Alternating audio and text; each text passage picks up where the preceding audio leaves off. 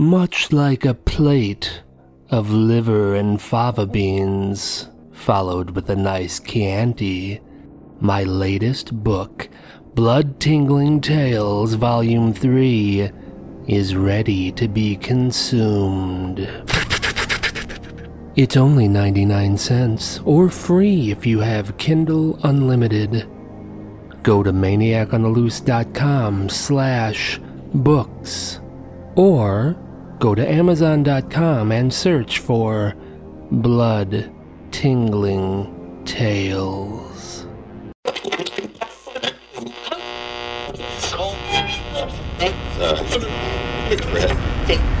If you like scary stories, you've come to the right place. Welcome to the Maniac on the Loose Scary Stories podcast. Sit back and relax. Keep your arms and legs inside the vehicle at all times and enjoy the ride.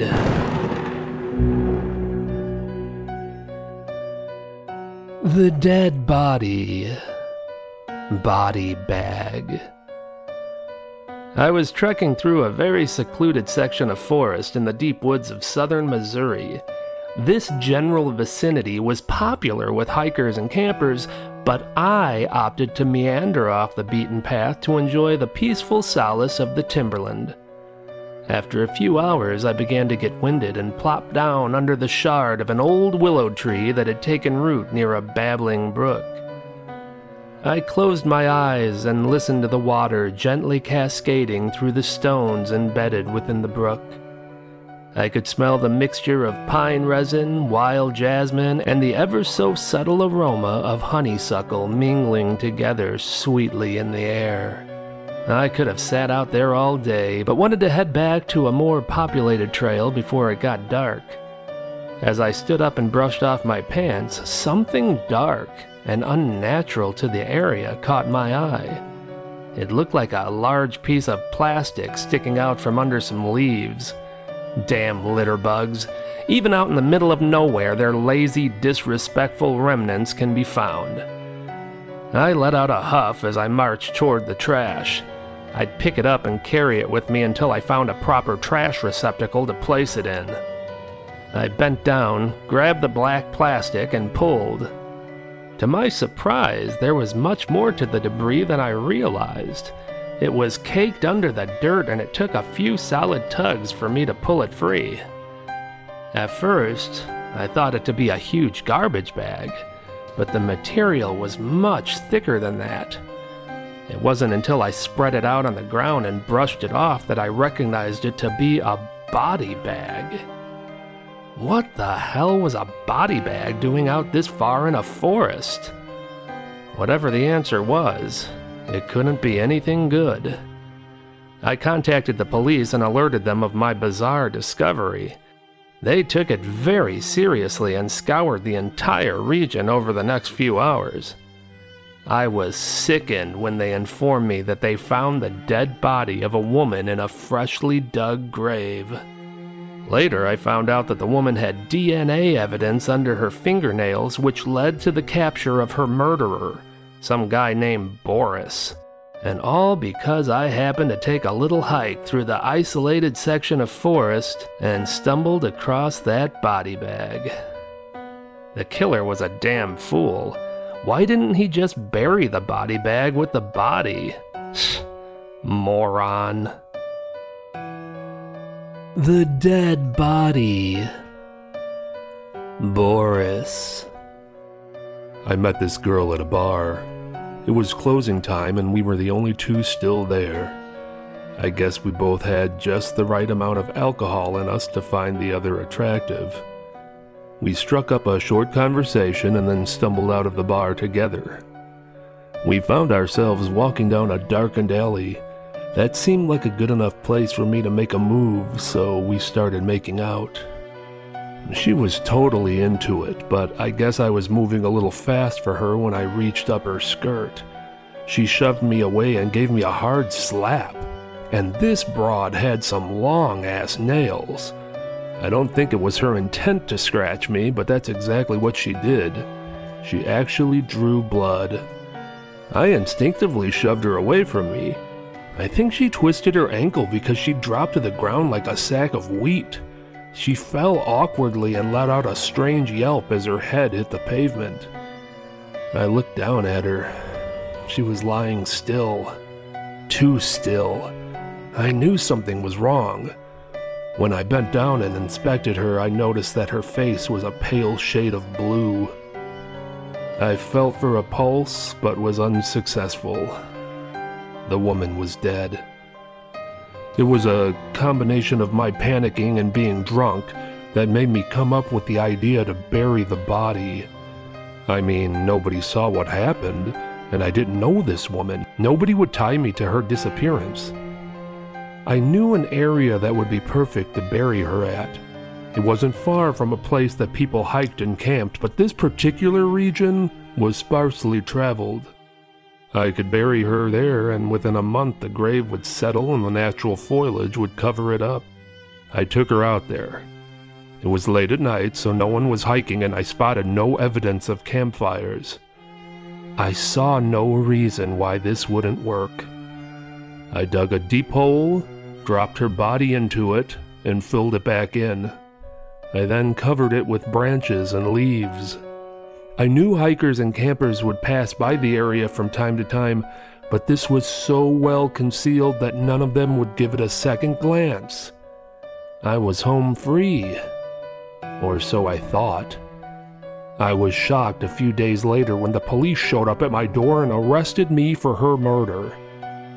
I don't know what the hell led them to find that body. The dead body.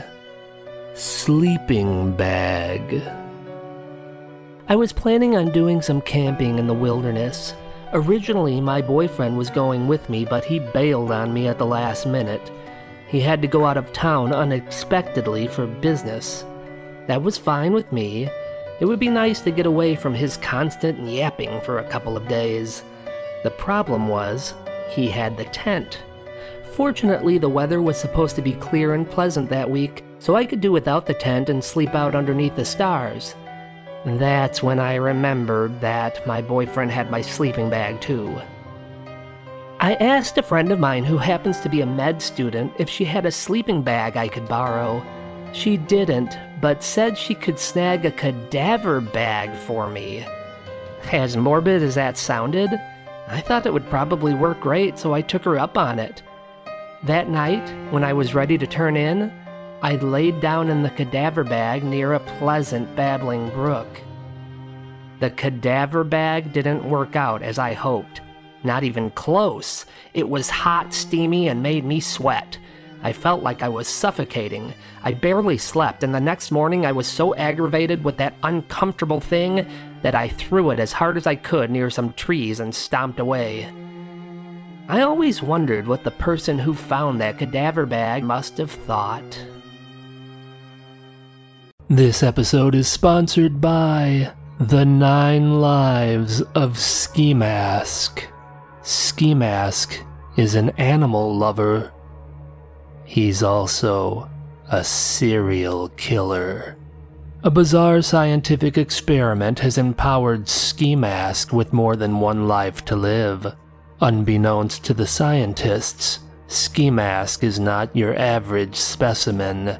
He is an intelligent, bloodthirsty psychopath who has managed to turn his nefarious skill set into a dark, mysterious occupation. The Nine Lives of Ski Mask Complete Collection is only $2.99 or free if you have Kindle Unlimited. Search for the Nine Lives of Ski Mask on Amazon or go to maniacontheloose.com slash books.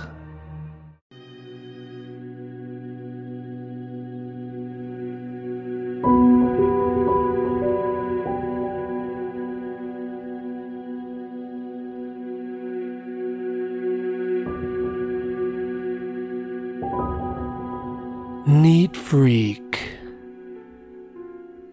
My wife is 20 years my junior. I'd like to say that she's mature for her age, we had an instant connection, and that we are clearly soulmates, but the truth is, I married her for her beauty. She is the most stunning creature I have ever seen. That's fine. I'm quite confident she married me for my money. I'm filthy rich, you see. She'll never have to work another day in her life. A fair trade off in my estimation. I only demand three things of her. One is that she never betray me. Two, that she shows me proper respect at all times. And three, that she keeps things tidy. And when I say tidy, I mean clean. And when I say clean, I mean spotless. I should be able to eat off the floor. Hard floors should be swept every hour. The carpet should always display the vacuum trails of having been vacuumed that day. I should never experience a speck of dust in my house.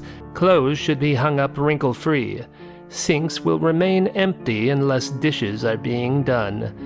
Dishes will be dried and put in their proper places once clean. Utensils will be placed in an orderly fashion in their designated areas. A place for everything, and everything in its place. There are to be no magnets or other decorations on the refrigerator. Food items should be placed in orderly lines. Charts must be kept, never allowing there to be less than two food items at any given time. Thus, we shall never experience the disappointment of not having what we need when we need it. A tube of toothpaste must only be without a cap when the toothpaste is being administered onto the brush. I should never observe a single hair in any of the hairbrushes. No picture should ever be crooked. Windows shall have no smudges. I don't think I'm asking for much. I met my wife on a computer dating site. Her profile listed one of her strengths as being neat and orderly. I took that as her having the ability to keep a clean house. I even allowed her to hire up to three maids to assist her in her duties. This isn't rocket science. Yet, she explained to me that keeping the house up to my standards was a lot of pressure on her and that she was close to having a nervous breakdown. I chuckled. A nervous breakdown? From tidying up? How difficult can it be to keep a house clean? And yet today, I came home to a disaster. If it were possible for a tornado to sneak inside through a window and unleash its fury only within the interior of a house, that's what I would have suspected happened. I could trace the vaudeville like steps my wife went through to create such a catastrophe. It appears that it started with her shattering a glass jar of spaghetti sauce on the kitchen floor. She attempted to wipe the mess with white towels which along the way she realized she had ruined and haphazardly threw them in the trash. However, they didn't make it fully into the trash can. They hung out and continued to drip sauce on the floor, which funneled its way to the carpet. She attempted to clean the carpet with bleach, thus ruining it. When she went to the utility closet for a mop, she evidently pulled the entire broom and mop wall mount from the wall, sending all of the mops and brooms flying. The ruckus must have startled her, causing her to step back, bump the shelving unit that held all my nail screws and other fasteners. They spilled out all over the place. In her hasty attempt to put them back into their containers, she scratched up the floor. One of the brooms or mops must have hit a portrait on the wall and knocked it off. She endeavored to rehang it, but hammered an enormous hole in the wall in the process. With all the excitement, she left spaghetti noodles boiling in the pot, which had now cooked dry and smoke was infesting the house. The smell would take days to clear out. I'm sorry, Those were the words she greeted me with. I turned to see my wife's beautiful crystal blue eyes foggy with moisture. Trails of tears stained her face. She was shaking with anxiety. I consoled her by reaching out and embracing her. I ran my hand down her silky smooth hair and shushed her as she sobbed. She tried her best, but her best wasn't good enough. I snapped her neck quickly. She didn't feel the pain. I would cut her up in neat pieces and stack her away nice and neatly, like I did my last wife, and my wife before her, and my wife before her. One of these days I will find a wife who can keep the kind of house I require. I can only hope she'll be half as beautiful as this one was.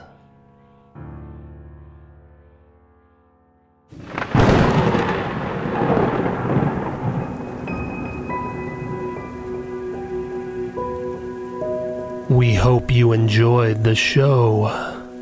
We're dying for you to come back for more.